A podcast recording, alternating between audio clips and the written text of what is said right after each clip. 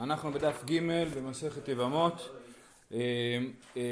עכשיו ראינו את המשנה לגבי 15 נשים פותרות צרותיהן וצרות צרותיהן. אני רק אזכיר את העניין. אמרנו שיש את העניין של ייבום, שאדם מייבם את אשת אחיו שנפטר ללא ילדים, אבל אם אשת אחיו היא קרובה של היבם, של האדם שמייבם, אז היא פטורה מייבום וחליצה. אם היא קרובה ברמה כזאת שזה איסור כרת או יותר חמור מכך, אז היא פטורה מייבום וחליצה. ולא רק שהיא פטורה, אם לאותו אח שנפטר יש שתי נשים, אז היא פטורה וצרתה פטורה. זה מה שאמרנו במשנה, ומנינו את 15 אנשים שפוטרו צרותיהן וצרות צרותיהן. ועכשיו הגמרא מתעניינת דבר ראשון בשאלה למה הסדר הזה של הנשים מופיע בסדר כפי שהוא מופיע, כן? מתחיל מביתו ובת ביתו ובת בנו, בת אשתו, בת בנה, בת ביתה וכולי. והגמרא הציעה שביתו כיוון דאתיה מדרשה חביב עלי, זה השורה האחרונה בדף בית עמוד ב', ביתו כיוון דאתיה מדרשה חביב עלי, זאת אומרת, ביתו, הסברנו שיש שתי ביתו, יש ביתו מאשתו ויש ביתו מאנוסתו, זאת אומרת, בת של אשתו אסורה עליו, בין אם זה הבת שלו מאשתו, או בין אם זה הבת של אשתו שלו ממנו, כן? וביתו מאנוסתו זה היא לא אשתו, אישה שהיא לא אשתו ויש לו בת ממנה, היא גם כן אסורה. עכשיו, אומרת, אז במשנה שכתוב ביתו, בת בנו, זה מדבר על ביתו מאנוסתו. ואחרי זה כתוב בת אשתו, בת בנה ובת ביתה. זה הבת שלו מאשתו באופן נורמלי, או כמו שאמרתי, הבת של אשתו שאיננה ביתו. אז זה אמרנו, אוקיי, עכשיו אז אומרת הגמרא, אלא ביתו כיוון דאתיה מדרשה חביב עלי. אומרת הגמרא, כולה נמי מדרשה אתו. כולם נלמדו מדרשה שאם הם היו נשואות לאחיו, אז הם פטורות מייבום והחליצה. אומרת הגמרא, נהיד אלה עניין ייבום אתיין מדרשה, עיקר איסורי הוא בהד יכתיב בו. ביתו עיקר איסור המדרשה. כן? זה שביתו מאנוסתו אסורה עליו, סתם באיסור עריות, זה עצמו נלמד מדרשה כי זה לא כתוב במפורש בתורה. דאמר רבא, אמר לי רב יצחק בר אבדימי, אתיה הנה, אתיה זימה. זאת אומרת, למה ביתו נכתב ראשון? כי עצם האיסור ביתו נלמד מדרשה ולא כתוב במפורש. אז בואו שנייה נסתכל בפסוקים. בעצם כל דיני העריות נמצאים בשתי מקומות בתורה, בפרשת אחרי מות ופרשת קדושים. בפרשת אחרי מות כתוב מה אסור לעשות, בפרשת קדושים כתוב מה העונש של מי שעשה, כן? אז בפרשת אחרי מות כתוב ערוות בת בנך או בת ביתך לא תגלה ערוותן כי ערוותך הנה. אז פה מדובר על נכדה מצד הבן או מצד הבת, כן? אבל לא כתוב פה שערוות ביתך לא תגלה, כתוב ערוות בת בנך או בת ביתך לא תגלה ערוותן כי ערוותך הנה. אז כן, את המילה הנה צריך לזכור.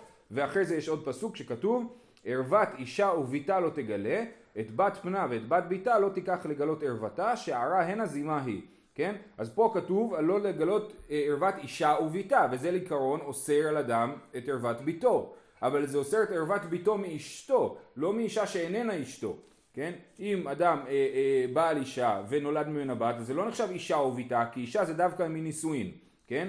אז בעצם הבת ביתו מאנוסתו לא כתובה במפורש, כתובה הנכדה שלא מנישואין, וכתובה הבת כן מנישואין.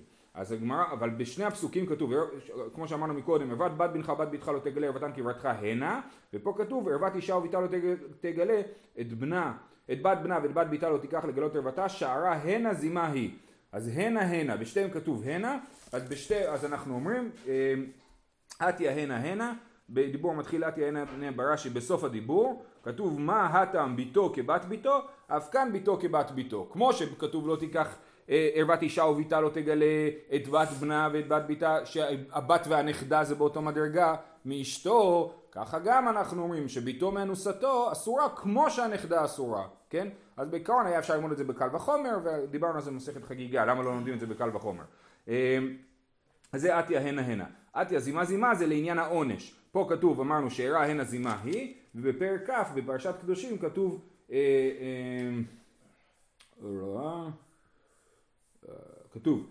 איש אשר ייקח את אישה ואת אימה זימה היא, באש ישרפו אותו ואת הן. אז מהמילה זימה אנחנו יודעים שכמו ששם הזימה העונש הוא עונש של שרפה, ככה גם אדם שבא על ביתו בין מאנוסתו ובין מאשתו העונש הוא עונש של שרפה.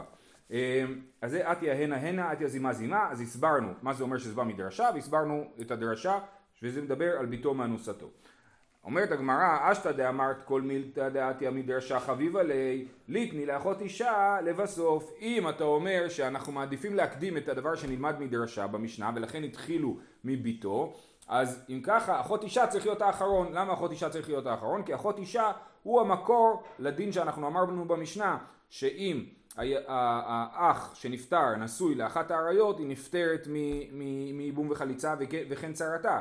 אז זה הדבר שלא נלמד מדרשה, זה הדבר היחיד שכתוב במפורש, אחות אישה. ולכן, לא ממש במפורש, אבל יחסית, כן? וכולם נלמדים ממנה. זה היה צריך להיות האחרון, כי אתה רוצה להגיד, אני אומר את החידוש בהתחלה ואת הדבר הפשוט בסוף, כן? אז אם ככה, אז אחות אישה היה צריך להיות אחרון, ולכן ההסבר הזה עכשיו נפל, כן? ליתני לאחות אישה לבסוף, אז יש לנו הסבר חדש. הידי דאיירי באיסור, סליחה, עוד לא נפל, תכף ייפול. הידי דאיירי באיסור אחוותה, תנא אחות אשתו. זאת אומרת, למה? אחות אשתו באמת היה צריך להיות בסוף, אבל זה נכנס בתוך הקבוצה שקשורה לאחים ואחיות. כתוב, אחותו מאמו, ואחות אמו, ואחות אשתו, ויש את אחיו מאמו. כן, אז זה סדרה של דברים שקשורים לאחווה, כן, לאח או אחות. אז לכן זה הופיע פה, אומרת הגמרא, אז וליתני לה בבא לבסוף, אז את כל הבבא הזאת, את כל הסדרה הזאת של מה שקשור לאחווה, את זה היו צריכים לשים בסוף, אז זה לא תירוץ זה שאתה אומר לי שזה נכנס בתוך הבבא של האחווה. אלא, עכשיו אנחנו חוזרים לתשובה חדשה, תנא קורבי קורבי נקד, זה הכל לפי סדרה של קרבה משפחתית, ומתחילים מהקרוב ומתרחקים לאט לאט עם כמה נגיעות. קורבי קורבי נקד. תנא ביתו ובת ביתו ובת בנו, ככה מתחילים, נכון? שזה דקרובי עצמו, כן, הם הקרובי משלו, הם באים מעצמו, ביתו ובת ביתו ובת בנו, זה קרובי עצמו. והידי דתנא שלוש דורות למטה דידי, תנא נמי שלוש דורות למטה דידה, אחרי שסידרו את שלושת הצאצאים שלו, ביתו, בת ביתו, בת בנו, אז אמרו מהצד של אשתו, בת אשתו, בת בנה ובת ביתה, כן? אז זה עוד שלוש. והידי דתנא שלושה דורות למטה דידה, תנא שלושה דורות למעלה דידה, אז אחרי כיוון שהוא מדבר על אשתו, אז הוא גם עובר לדבר על שלושה דורות למעלה של אשתו, כן? שזה חמותו והם חמותו והם חמיו. אז יפה, אז כבר הגענו ל9, ביתו, בת ביתו, בת בנו, בת אשתו, בת בנה ובת ביתה, חמותו והם חמיו, כי אנחנו עכשיו דיברנו על אשתו, אז נשארנו לדבר על אשתו מהצד השני, ואז חוזרים ליישוב, אז רצינו לדבר לפי הקרבה, אבל כיוון שדיברנו על ביתו, בת ביתו, בת בנו, התגלגלנו לדבר על קרובי מצד אשתו, ואז אנחנו חוזרים לדבר מצד הקרבה, וחוזרים לאחים, כן, לאחווה. ותנא אחותו ואחות אמו דקרובי עצמו, אחותו ואחות אמו זה מצד עצמו, והידי דאיירי באיסור אחווה תנא אחות אשתו, למרות שזה פחות קרוב, זה מנישואין, ובדין הוא דליקדמה לקלתו מקמא אשת אחיו שלא היה בעולמו. אז שנייה, אז הסברנו את אחותו ואחות אמו, ואז קפצנו לאחות אשתו ואשת אחיו מאמו ואשת אחיו שלא היה בעולמו וקלתו, כן? אז לכאורה קלתו היה צריך להיות לפני שני האחרונים, כן? לפני אשת אחיו מאמו ולפני אשת אחיו שלא היה בעולמו, כי קלתו יותר קרוב. אבל אלא ידי דאיירי באיסור אחווה תנא אשת אחיו שלא היה בעולמו, אז שוב, אז התגלגלנו מאיסורי אחווה, אז שוב, אז התחלנו מעצמו, מהצאצאים שלו, הצאצאים של אשתו, ההורים של אשתו, ואז חזרנו אליו ודיברנו על אחווה, והתגלגלנו לאחווה רחוקה לפני שהגענו לקלתו, וקלתו סוגר את הסיפור. בסדר? אז ככה אתם יכולים לזכור בעל פה את הרשימה של ה-15 נשים. זה ראיתי שזה משנה שהיא מהוכחות לזה שיש משניות שמשניות בקטביות מסוימת כדי שיזכרו אותם. זאת אומרת, אין כאן סדר רגיוני, אבל יש כאן סדר שאומר... גם 3-3 כזה. ביתו, בת, בת אשתו, בת בנה, בת ביתה, זה כבר בת, ואז יש חמותו עם חמותו עם חמיו, שזה 3 חמיו, ואז יש 3 אחות, שזה אחותו מאמו, אחות אמו, אחות אשתו, ואז יש אחיו מאמו, אשת אחיו שלא היה בעולמו, ואז קלתו. יפה, יפה. 3-3-3-3, כן. 2. יפה. למה לא אמרו ישר כמו שבדרך כלל עושים? כדי לזכור. היינו מעדיפים להציע הסבר מהותי. מעדיפים לתת פה איזשהו הסבר מהותי, ואז אומרים לא, זה פשוט סדר, וזה באמת, זה יכול להיות שזה מה שהגמרא אומרת בעצם, העניין של הקורבה. אין פה עניין תוכני, יש פה עניין צורני. כן, יפה. הלאה. שאלה נוספת על נוסח המשנה. ומאי איריה דתנא פוטרות, ליטני אוסרות. מה כתוב? 15 נשים פוטרות צרותיהן וצרות צרותיהן מן החליצה מן הייבום. זה לא שהן פוטרות, הן אוסרות אותן בייבום. אדם שירצה לייבם את צרת ביתו, אסור לו לייבם, כן? אז למה כתוב במשנה פוטרות צרותיהן ולא כתוב אוסרות צרותיהן? איתנה אוסרות, הווה אמינא אסור לייבם, אבל מיחלץ חלצה. היינו חושבים שאסור לייבם כי זה קרבה משפחתית, אבל לחלוץ מותר. אז אסור לייבם, אבל מותר לחלוץ, או צריך לחלוץ. אז לכן כמה שמלן שפוטרות צרותיהן, אז הן פטורות מחליצה מייבום. וליטני אסורה לחלוץ, וליטני אסורה לחלוץ, מייקה, אני לא יודע איך לקרוא את זה בדיוק. אסורה לחלוץ. וליטני אסורה לחלוץ, מייקה אביד. אז יגידו שאסור לחלוץ, מייקה אביד. מה זה אומר אסור לחלוץ? סך הכל אישה במורדה לתנאל, כאילו איזה איסור עשינו פה, כן? זה לא איסור. אומרת הגמרא, למה לא? למה אתה לא אומר שזה איסור? אם אתה אומר חולצת, מתייבמת, צריך לאסור, לחלוץ, למי שלא צריך לחלוץ, כי אנשים יחשבו שאם היא חולצת, היא יכולה גם להתייבם, כי אם עשתה חליצה, סימן שהיא גם יכולה לעשות ייבום. אז היה מקום להגיד שזה אסור לחלוץ. כיוון במקום מצווה הוא דאסיר הצרה, ושלא במקום מצווה שריה, משום הכי תני פוטרות. זאת אומרת, צרת ביתי, אסורה לי כאשר היא נופלת לפניי לייבום, אבל צרת ביתי לא אסורה לי אם היא לא הייתה נשואה לאח שלי. זאת אומרת שאני ביתי התחתנה עם מישהו ויש לה צרה, סתם אדם, כן, והוא נפטר, עם ילדים בלי ילדים לא משנה, היא עכשיו הצרת ביתי מותרת לי, אין שום דין של עריות בצרת ביתי, זה רק נוגע לייבום. כאשר צרת ביתי נופלת לפניי לייבום אז אסורה עליי. אז אם היה כתוב אסורות, 5 נשים אסורות צרותיהן וצרותיהן, אז היינו חושבים שהצרה היא אסורה לא רק בייבום, אלא בכלל היא אסורה. צרת ביתי זה, שזה מייצר קרבה. לכן לא כתוב אסורות, אלא פוטרות. נקרא עוד פעם. אם אתה אומר, כיוון במקום... לכן גם לא אמרנו אסורה לחלוץ. נכון, כן. כיוון במקום מצווה הוא דאסיר הצרה, ושלא במקום מצווה, זאת אומרת לא במקום מצווה, הכוונה היא שלא במקום ייבום, שריה, משום מה חיתני פוטרות, ומה ירדתני מן החליצה מן הייבום, ליתני מן הייבום לחודי. למה כתוב פוטרות צרותיהן מן החליצה ומן הייבום, שיכתבו פוטרות מן הייבום, ואני יודע, אם לא צריכות ייבום, גם לא צריכות חליצה, כי החליצה זה רק הדבר הצדדי, כן? תופעת לוואי של ייבום, כן? ליתני מן הייבום לחודי. איתנה מן הייבום, הווה אמינא מיחלץ חלצה, ייבום היא לא מייבמה. אם היה כתוב שהן רק פוטרות מן הייבום, הייתי חושב שהן כן חייבות חליצה, שאסורות בייבום, אבל חייבות חליצה, ויש דברים כאלה. זאת אומרת, בהמשך המסכת נלמד שיש הרבה מקרים שבהם אין ייבום ויש חליצה. אז לכן, הווה אמינא מיחלץ חלצה, ייבום היא לא מייבמה. משמע לן, שכל העולה לייבום עולה לחליצה, וכל שאינו עולה לייבום אינו עולה לחליצה, כן? שמי חייב בייבום? רק מי שעולה לייבום עולה לחליצה, ומי שלא עולה לייבום לא עולה לחליצה. זאת אומרת שיש קשר בין הדברים. רש"י כותב, כל העולה לזיקת ייבום עולה לזיקת חליצה. המילה זיקה זה מילה שאנחנו נדבר עליה הרבה במסכת, כן? אבל זיקה זה קשר, כן? אז מי שיש עליו זיקת ייבום, זאת אומרת אישה שיש לה צד של ייבום, אז יש גם צד של חליצה. אבל אם אין צד של ייבום, אין צד של חליצה. אז לכן כתוב פוטרות מן החליצה או מן הייבום, בשביל להגיד לנו שאין מצב שהיא תהיה אסורה בייבום וחייבת בחליצה. אבל אמרתי לפני שנייה שיש דברים כאלה, אז התשובה היא שהדברים האלה הם בדרך כלל דברים שנובעים מספק או ממצבים דרבנניים. זאת אומרת, או מספק שאני לא בטוח אם המצב הזה הוא מצב שיש בו ייבום או אין בו ייבום, ולכן אני עושה חליצה. או לחלופין מאיזה שהם קשרים, כמו שדיברנו אתמול על ממאנת, כן? ממאנת שזה נישואין, שהם נישואין מדי רבנן, אז היא חולצת ולא מתייבמת, כן? אמרנו אתמול בסוף המשנה. אז איפה אנחנו נמצאים? כמה שמלן שכל העולה לייבום עולה לחליצה, וכל שאינו עולה לייבום אינו עולה לחליצה. וליתני מן הייבום ומן החליצה, אינה מן החליצה לחודה. עכשיו בסדר, אז שכנעת אותי שצריך להגיד את המילה חליצה, אבל היה צריך לכתוב פוטרות צרותיהן מן הייבום ומן החליצה. הייבום זה המרכז והחליצה זה הדבר הנוסף. למה כתוב מן החליצה ומן הייבום? וחוץ מזה היה אפשר לכתוב פוטרות צרותיהן מן החליצה וזהו, כן? כי אם הן פטורות מחליצה ברור שהן גם פטורות מייבום.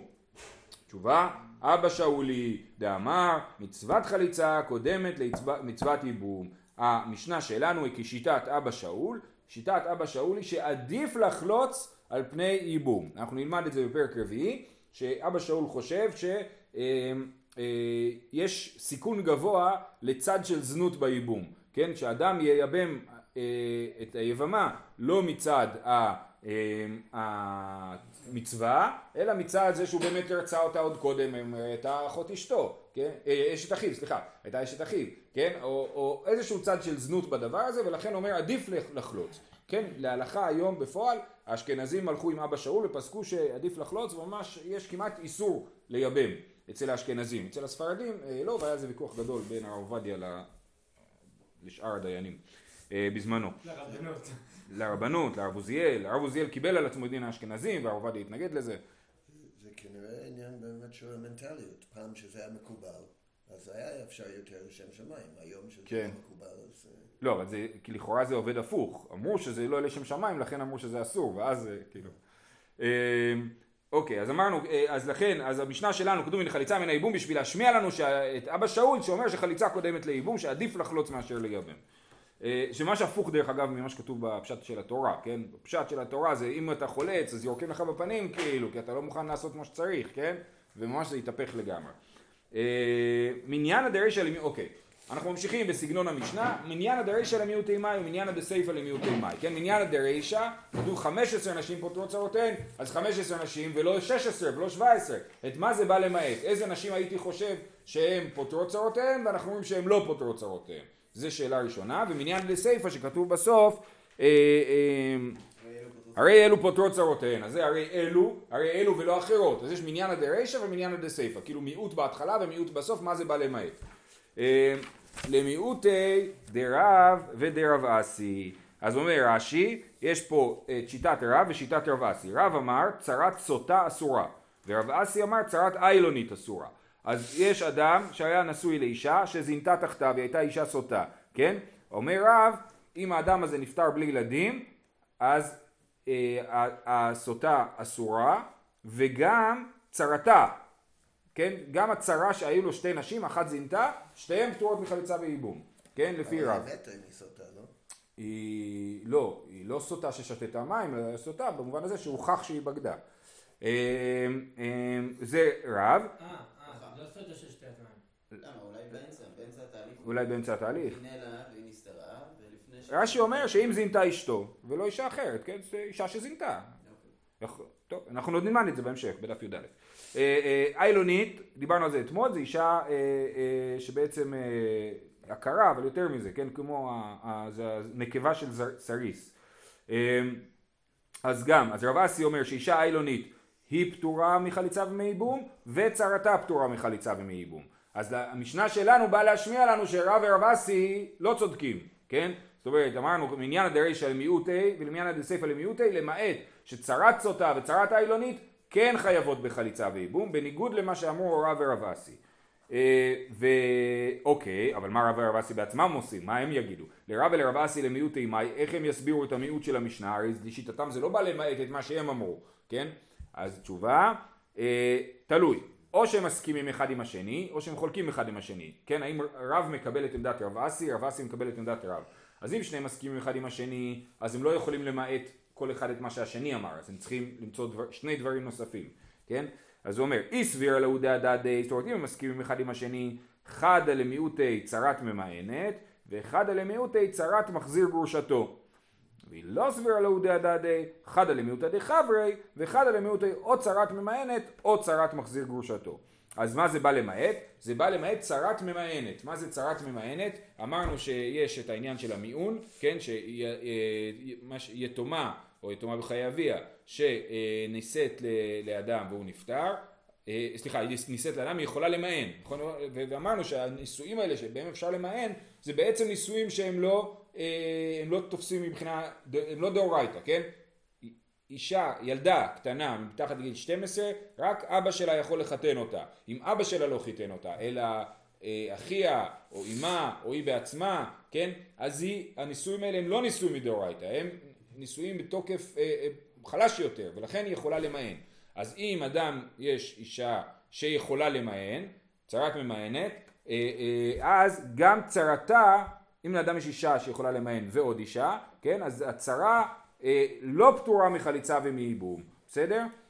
אלא היא חייבת בחליצה וייבום, זה צרת ממענת, וזה מה שזה בא למעט, שהיינו חושבים שצרת ממענת אולי פטורה מחליצה וייבום כמה שמלן שלו, ואחד למיעוט היא צרת מחזיר גרושתו. מה זה מחזיר גרושתו? יש מצווה לאדם להחזיר גרושתו, אבל זה כאשר אדם מתגרש ומתחתן שוב עם אותה אישה. אבל אם האישה אחרי הגירושין הלכה ונישאה למישהו אחר, אז אסור לאדם להחזיר גרושתו, אוקיי? אז אדם כזה שהלך והחזיר את גרושתו באיסור, זאת אומרת, היו נשואים, התגרשו, היא נישאת למישהו אחר, התגרשה ממנו, מהבעל השני, או שהבעל השני מת, ואז הבעל הראשון רוצה להחזיר אותה, אסור לו, הוא החזיר אותה בכל זאת, אז היא מחזירה, זה בעיה שמחזיר גרושתו, ואז הוא מת, האיש הזה, ויש לו עוד אישה, אז צרת מחזיר גרושתו, איננה פטורה מן החליצה ומן הייבום.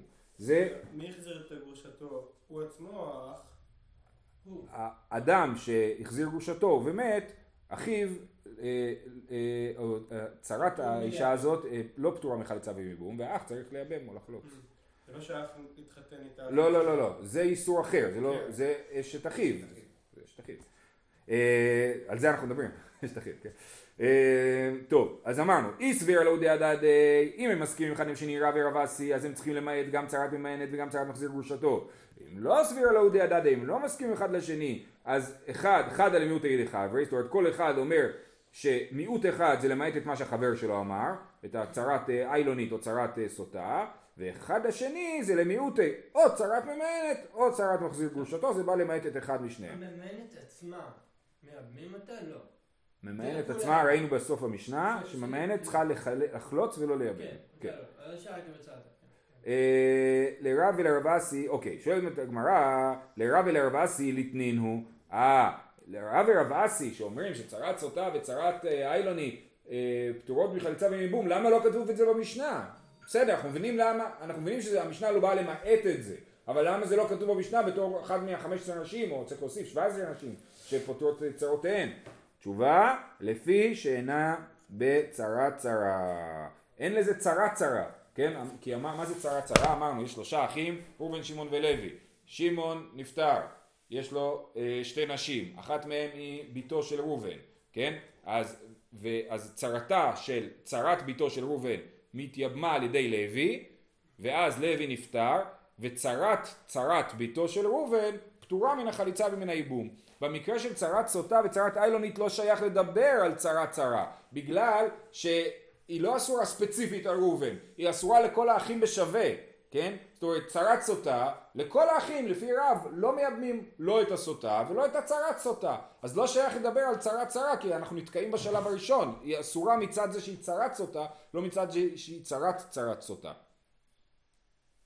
תגיד שוב. המשנה שנתה רק איסורים שהם איסורי קרבה. ושלא, יש מתגלגלים הלאה.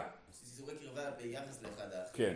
ולא איסורים שהם איסורים עצמיים. נכון. צרת הסוטה, הבעיה שלה היא לא קרבה לאף אחד, הבעיה שהיא סוטה. נכון. ואיילונית, הבעיה שלה שהיא איילונית, ואין לה שום קרבה לאף אחד מן האחים. וכל 15 נשים, זה אח שהתחתן בהיתר עם אישה, והיא נופלת לאח אחר שהיא אסורה עליו. כן. האח השלישי תהיה מותרת. נכון. בסדר? אז נגיד שוב. צרת סוטה אסורה לכל האחים באותה מידה, נכון? יש ראובן, שמעון ולוי, שמעון היה נשוי לשתי נשים, אחת מהם הייתה סוטה, כן? אז וראובן ושמעון נפטר, כן? אז שמעון, אז הצרה של הסוטה היא לא נופלת לייבום לפי רב, נכון? היא לא נופלת לייבום וחליצה. עכשיו היא לא נופלת לייבום וחליצה לכל האחים באותה מידה.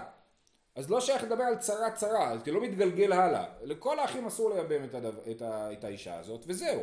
אז אין פה מושג טכנית, לא יכול להיות מושג של צרה צרה בצרת סוטה וצרת איילונית. לכן זה לא נשנה במשנה. זה ההסבר של רב ורבאסי, למה זה לא נשנה במשנה.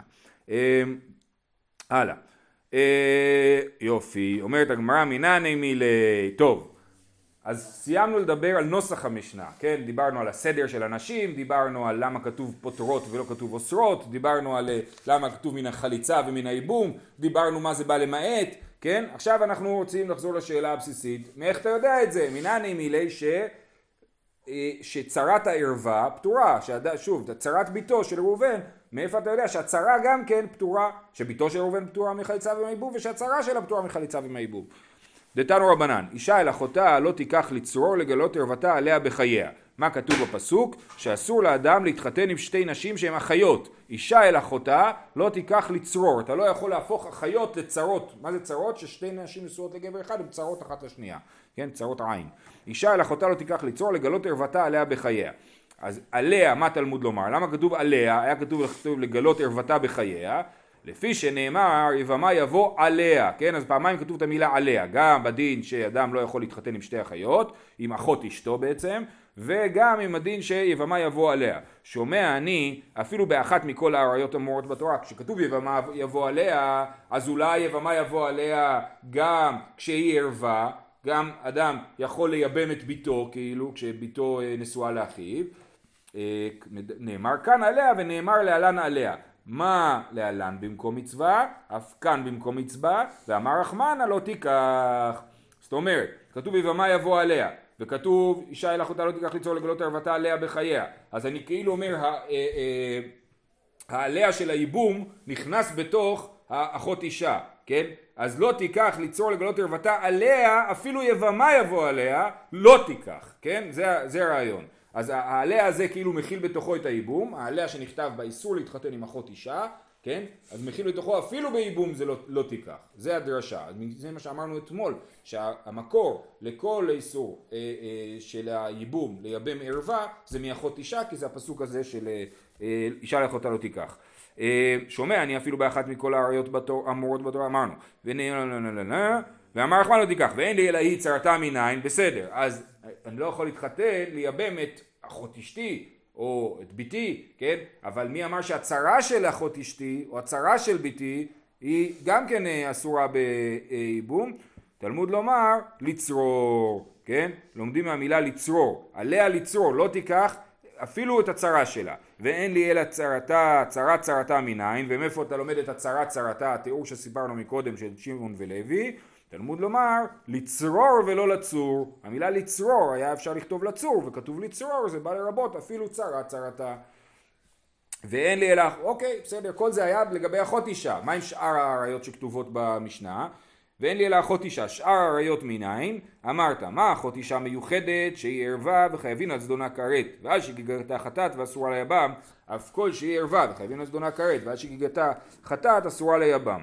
זה הדרשה שנקראת כל דבר שיצא מן הכלל ללמד, לא ללמד על עצמו יצא, כן? אז ללמד על הכלל כולו יצא. אז אחות אישה יצא מן הכלל, זאת אומרת להגיד לי, הנה אחות אישה היא קרובה שאסורה בייבום, אז כל הכלל, כל הקרובות שאסורות בייבום גם כן, אז זה מה שכתוב פה, כן?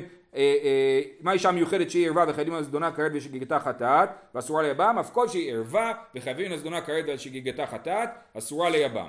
ואין לי אלא הן צרותיהן מניין, אמרת, מה אחות אישה מיוחדת שהיא ערווה וחייבים על זדונה כרת ועל שגיגתה חטאת ואסורה ליבם וצרתה אסורה, אף כל שהיא ערווה וחייבים על זדונה כרת ועל שגיגתה חטאת ואסורה ליבם צרתה אסורה, כן? אז כמו שפה צרתה אסורה באחות אישה, אז ככה גם בכל הקרובות צרתה אסורה. מכאן אמרו חכמים, 15 נשים פוטרות צרותיהן וצרות צרותיהן מן החליצה ומן הייבום עד סוף העולם. יכול שאני מרבה אף 6 עריות חמורות מאלו. יש לנו במשנה הבאה, בדף י"ג, כתוב שיש עוד 6 עריות שהן יותר חמורות. מה עם 6 העריות האלה? הם, כתוב, 6 עריות חמורות מאלו, שצרותיהן מותרות, אמו ואשת אביו ואחות אביו ואחותו מאביו ואשת אחי אביו ואשת אחיו מאביו. 6 הצרות העריות האלה, אם האח שלי התחתן איתם, אז הצרה שלהם מותרת בייבום. למה? כי כשאח שהתחתן איתם, הוא בכלל לא יכול להתחתן איתם. כל העריות שכתובות במשנה שלנו, 15 נשים, האח שלי יכול להתחתן איתם. אין בזה שום בעיה שהוא מתחתן עם ביתי, או עם אחותי מאימי וכדומה. כן? אבל 6 העריות האלה, אימו ואשת אביו ואחות אביו, זה אסור לאדם להתחתן איתם. אסור לאדם להתחתן איתם. ולכן, אם אדם, אחי, התחתן עם אישה שאסורה לו לנישואין, אז גם היא, ברור שהיא לא נופלת לייבום וחליצה, אבל צרתה מותרת בייבום וחליצה, כן? אז אנחנו חוזרים אלינו. יכול שאני מרבה אף שש עריות חמורות מאלו שיהיו צרותיהם אסורות, אמרנו שצרותיהם מותרות אבל שיהיו צרותיהם אסורות, אמרת מה אחות אשתו מיוחדת שהיא ערווה וחייבים על זדונה כרת ועל שגגתה חטאת ואפשר להינשא לאחים ואסורה ליבם וצרתה אסורה אף כל שהיא ערווה וחייבים על זדונה כרת ועל שגגתה חטאת ואפשר להינשא לאחים בניגוד לששת העריות החמורות שלא יכולות להינשא לאחים ואסורה ליבם צרתה אסורה. יצאו שש עריות חמורות מאלו, אילדה אי אפשר להינשא לאחים, צרותיהן מותרות, שאין צרה אלא מאח. אנחנו נעצור פה, אני רק יעודד את רוחכם, שממחר במשך 6-7 דפים אנחנו הולכים לעולם אחר ומדברים על נושאים אחרים. אז אל תיפלו. נכנסים לסוגיה, אפשר לגמור אותה עוד שבוע. כן.